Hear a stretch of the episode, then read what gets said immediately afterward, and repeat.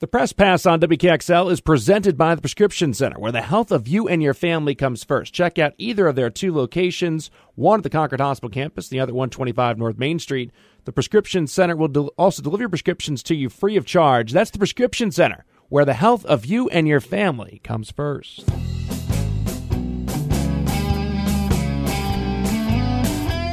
This is the Press Pass with Chris Ryan. This is where you hear unique conversations with the best athletes, coaches, and general managers in sports. I think you appreciate each and every one. Uh, each and every one is special in their own way. And I play with two guys that uh, they were on top of their game on a nightly basis, and people get spoiled. you know, they they saw Manny, they saw David, so they, they start taking people for granted. An opportunity for me. And I know I need to help my team out, so you know, the better I play, the better it'll be for us. I think it's uh, one of the most important things is focus and consistency. The Patriots start to make some moves. Red Sox get spring training underway, and the C's and B's, well, they continue to roll. Celtics honoring Kevin Garnett and Cedric Maxwell in just a little bit says Garnett is the greatest all around Celtic player ever. We'll discuss coming up in just a little bit. This is the press pass. I am Chris Ryan. The Boston Red Sox began spring training with some good news and some bad news. The good news is there's baseball. And just a few weeks ago, that did not appear as it was going to happen. So we'll take that and be happy with it. Uh, the Boston Red Sox will be starting the 2022 season, though, without Chris Sale. And granted, given Sale's history with the Red Sox and his injury history with the Red Sox, that is should not be all that surprising to folks. But still, it was a hope that this was going to be, you know, a season where Sale after Tommy John came in strong and really took, you know, the the bull by the horns and became the dominant ace of this staff. And that's not going to happen. Sale is probably not going to pitch until mid May now at this point and be delayed a month. He has a stress fracture in his rib cage, which is obviously painful and problematic. Um, and Sale will not start the season for the Boston Red Sox. In fact, will miss several weeks. Red Sox still sorting things out as well in the free agent market, rumored to be around and in on a lot of players, but we haven't seen them sign really any players yet. They're taking a chance on some low risk, high reward starters. James Paxton, Michael Wacha uh, in the mix there. And the Red Sox are looking and kicking the tires on a number of other players. Supposedly kicked tires on Freddie Freeman. That didn't happen. Red Sox continue to get ready down at spring training in Fort Myers. Patriots continue to get ready as well. The draft is about a month away, and the Patriots re signed some folks, made some deals, and it looks like there's something big that's coming on the horizon you know, for the Patriots. They cut Kyle Van Noy. They traded Shaq Mason pretty much for nothing, and you have to wonder if opening up that type of salary cap space bodes well for a big move on the horizon, or at least setting up the prospect of that. They also brought back three of their biggest leaders. Matthew Slater, we'll hear from in a second, likely going to the Hall of Fame as a special teamer, and Devin McCourty and James White both coming back as well. We'll hear from White coming up on the show next week. So the Patriots, from a leadership perspective, they're getting those guys back. They still need a deep threat down the field. Big retooling needs to take place at linebacker. They sent uh, Chase Winovich packing uh, as well, and I think that linebacker and also on the D line are areas where the Patriots are going to look to improve. They said goodbye to J.C. Jackson, who signed a huge contract with the Chargers for over eighty million dollars, but welcoming back Matthew Slater. And I talked with uh, Slater, who, again, in my view, is headed to the Hall of Fame. He's the best ever at what he does. Here is Matthew Slater. Well, you know, I think there are a number of things that factored into my decision. Uh, I obviously still have a, a, very, very strong love for this game. And when I say that, I don't, I don't just mean uh, what happens on Sundays. Uh, I truly enjoy the preparation, uh, the process of football. Um, more than anything, I enjoy the relationships that football has provided me with over the course of the last 14 years, and um, you know, just everything that comes along with it.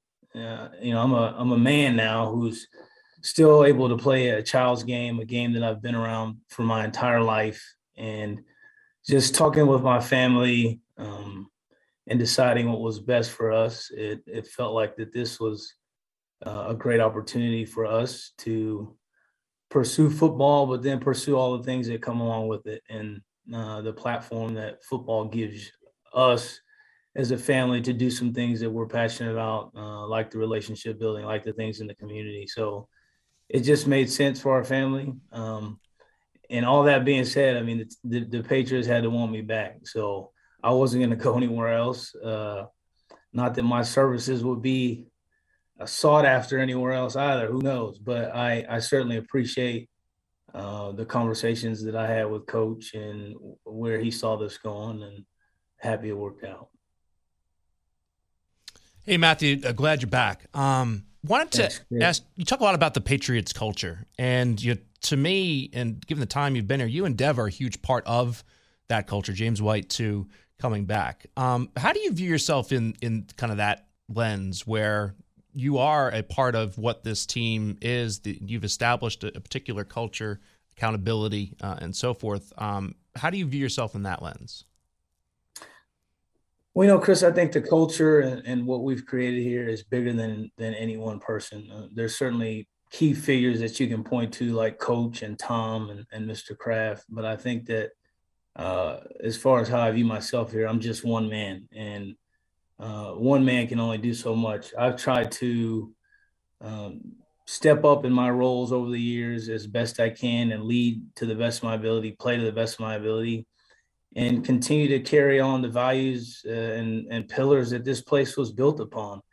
Um, you know, we talk so much about what happens on the field, and I do realize that this is a results driven business, but I think our culture has been uh, really anchored by uh, people, relationships, um, just character, toughness, those things that you can't really measure. And I think that the way you go about cultivating those things is day after day, just being consistent, day after day, pouring into people, um, caring about people, and day after day, maximizing the opportunities that you have. I've tried to do that to the best of my ability. I've been very fortunate in that I've had a chance to do it here for an extended period of time but again, I just think that that's you know God blessing me. There, there's only so much that I have control over, and then the rest has really been uh, a gift from God. And I'm trying to be a good steward of those gifts, and I'm trying to be a good steward of the opportunities that Mr. Kraft and Coach Belichick have given me here. So, as far as how I fit in that in that uh, narrative, when you talk about uh, Patriots culture and and that that's not for me to say. I hope I've done my part and held up my end of the bargain with what I've been asked. And just how closely do you watch the transactions you know, this time of year? See who's getting better, who goes here. Obviously, you know J.C. Jackson going to uh, the Chargers. How closely do you watch that kind of gauge who is is where in regard to how good they are at this time of year? Yeah, well, you know, the off season is great, and we've seen it year after year. Teams uh, they they make a number of exciting, you know, transactions in the off season, but you know, at the end of the day, you have to go out and prepare and and improve and execute when when the time comes. I, the transactions that I do follow are the ones that involve friends. Obviously, guys like JC, um, guys like Shaq, guys like Chase, Brandon Bolden, Yacht. I mean, the, the, guys that you have relationships with and that you that you care so much about. Um, this time of year is tough uh, it's kind of bittersweet. You're happy to see guys get opportunities and get rewarded for their hard work, but you know that your relationships change when guys change locations and, and go other places. So um, I don't get too caught up in it. I know it's an exciting time for football and an exciting time for fans, uh, and they should enjoy it. But I know as far as us here, we just have to focus on working and and getting better. Thanks. Welcome back. Thank you. Right, Matthew Slater right there. To the Celtics now. West Coast trip continues for Boston. And Ime Udoka has really gotten the best out of this group. And if you watch the Celtics the first two months of the season, you would not have thought that they would be at this point uh, right now, where they are an elite NBA team. The best defensive team in the league without question, but an elite NBA team. And in fact, they have the best record of any team since January 1st. 2022, Celtics the best in basketball. Ime Udoka is now looking at obviously moving up in the standings, one of his best seat, as good a seat as possible going into the postseason. but also starting to get combinations together, thinking of the playoffs, which are just around the corner, about a month away. Has a lot to do with seeding, honestly, and, and those things play into it. Um, you know, a tight race or you being set in a specific spot already, um, you can kind of tinker with some things. Uh, thing I've mentioned is Derek and and Daniel getting them up to speed, and so as much as we can get them in with certain combinations and continue to acclimate them to everything we're doing, that's very important. Obviously, being two of our uh, big players off the bench, but health would be overall number one regardless, and so um, you start to find opportunities to limit guys if you can. And as we've mentioned, uh, the increase in minutes now, the guys will help with that. So a little bit of both, but uh, you got at the end of the day, you got to continue to win and keep yourself in the good position that we found ourselves in now. You also talked about if you'd reflected or not on how good this team is defensively. I honestly haven't thought about any of that. And, you know, when you're in it and you, you see how, you know, coaches think this way all the time, how fragile it is, or, you know, one thing can you know, kind of offset what you're doing, and so you stay locked in and in the moment and continue to go game by game. And there are things that we can improve on as well as we've been doing. So those are the things you look at overall, and so our team doesn't get content, complacent, or happy with where we're at defensively when we feel we can get a lot better in certain ways. You know, every every game we look at holding teams to whatever it is in the first half, and there are probably 10, 10 or so points that we kind of give away. So you want to tighten all those things up, one less mistake by each guy, and so no looking ahead or really probably even reflecting on anything until we're done. From Celtics big right now, Rob Williams on Ime's impact. Uh, I didn't know anything about Coach uh, Coach Udoka to be honest, like nothing at all. But um, Brad told me uh, during the summer, uh, you know, he was gonna try to find us a coach that uh, that brings the best out of us, you know. And to be honest, I feel like that's exactly what it is. Um, since he got here, you know, even through the struggles, he found a way to bring the best out of each player, you know. So new staff, new players, we knew it was gonna take time. You know, uh, we knew it was gonna take time. Well, um, actually, we were going through this stretch, uh, um, blowing leads, blowing games. You know, uh, I ran into Coach Udoka in the kitchen one day, and I was just like, like, bro, I'm tired of this shit. Like, something got to give. You know what I'm saying? He was just looking at me. He was like, like, we're gonna get it. You know what I'm saying? We're gonna we're gonna turn it around. You know, we're gonna we're gonna get on the right path. And uh, he believed in it. You know, and I believed in him. He believed in us. That's what it was.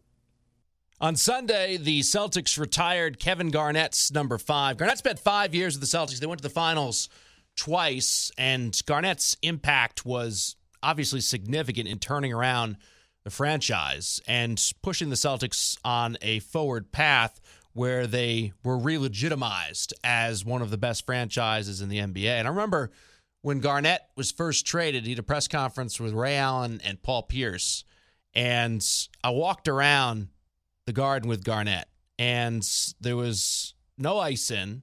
it was middle of summer, and you know, basically walking around the concrete floor where the ice would be, and him staring up at the banners, and he was just so amped to get going. And you just had a feeling with those three guys together that something special was going to happen. And it did. The Celtics were 66 and 16 in 2008. Garnett's number went up to the rafters, number five. And I talked with Cedric Maxwell, whose number 31 hangs up in the rafters as well, about Garnett's impact and legacy. What do you think about Kevin's impact? What stands out to you the most about his time here in Boston? I think the biggest thing, he changed the culture, he changed the trajectory of an organization that had been flat for a while. And he pumped new life back into them. And it made a franchise that had been a legendary franchise believe in itself again. You seen a player with that type of intensity that was at that high level? Because usually guys like try to you know, try to harness some of that. Like it could be internal, but that guy was insane. Nobody can harness stuff like that. That's like playing with Bird and playing playing with Kobe, playing with those guys. You can never match your intensity.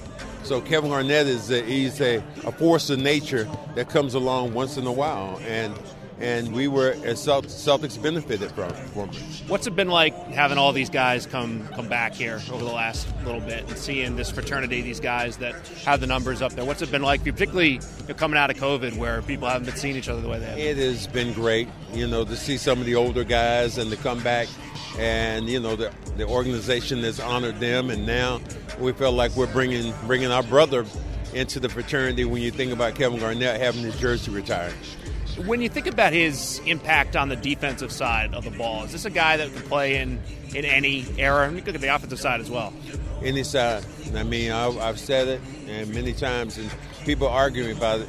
I think, in my opinion, Kevin Garnett is the best all-around player ever to play with the Celtics. No offense to Larry, because I think he was Kevin was not as good as Larry was offensively, but he was better defensively. He wasn't as good as Russell defensively, but he was better than Russell offensively. So you think about his steals, assists, the way he impacted the game more than anybody I've seen. How about that group? Is that group as good as anybody? Your team's the 80s. Could that group play with anybody? It was a hell of a group, and I mean, you think I think they could transition into any era because they were physical, they were able to shoot the threes, uh, they were long, they were athletic, and uh, they were a smart team. I think that's the biggest thing I look at them. Final thing is on Tatum.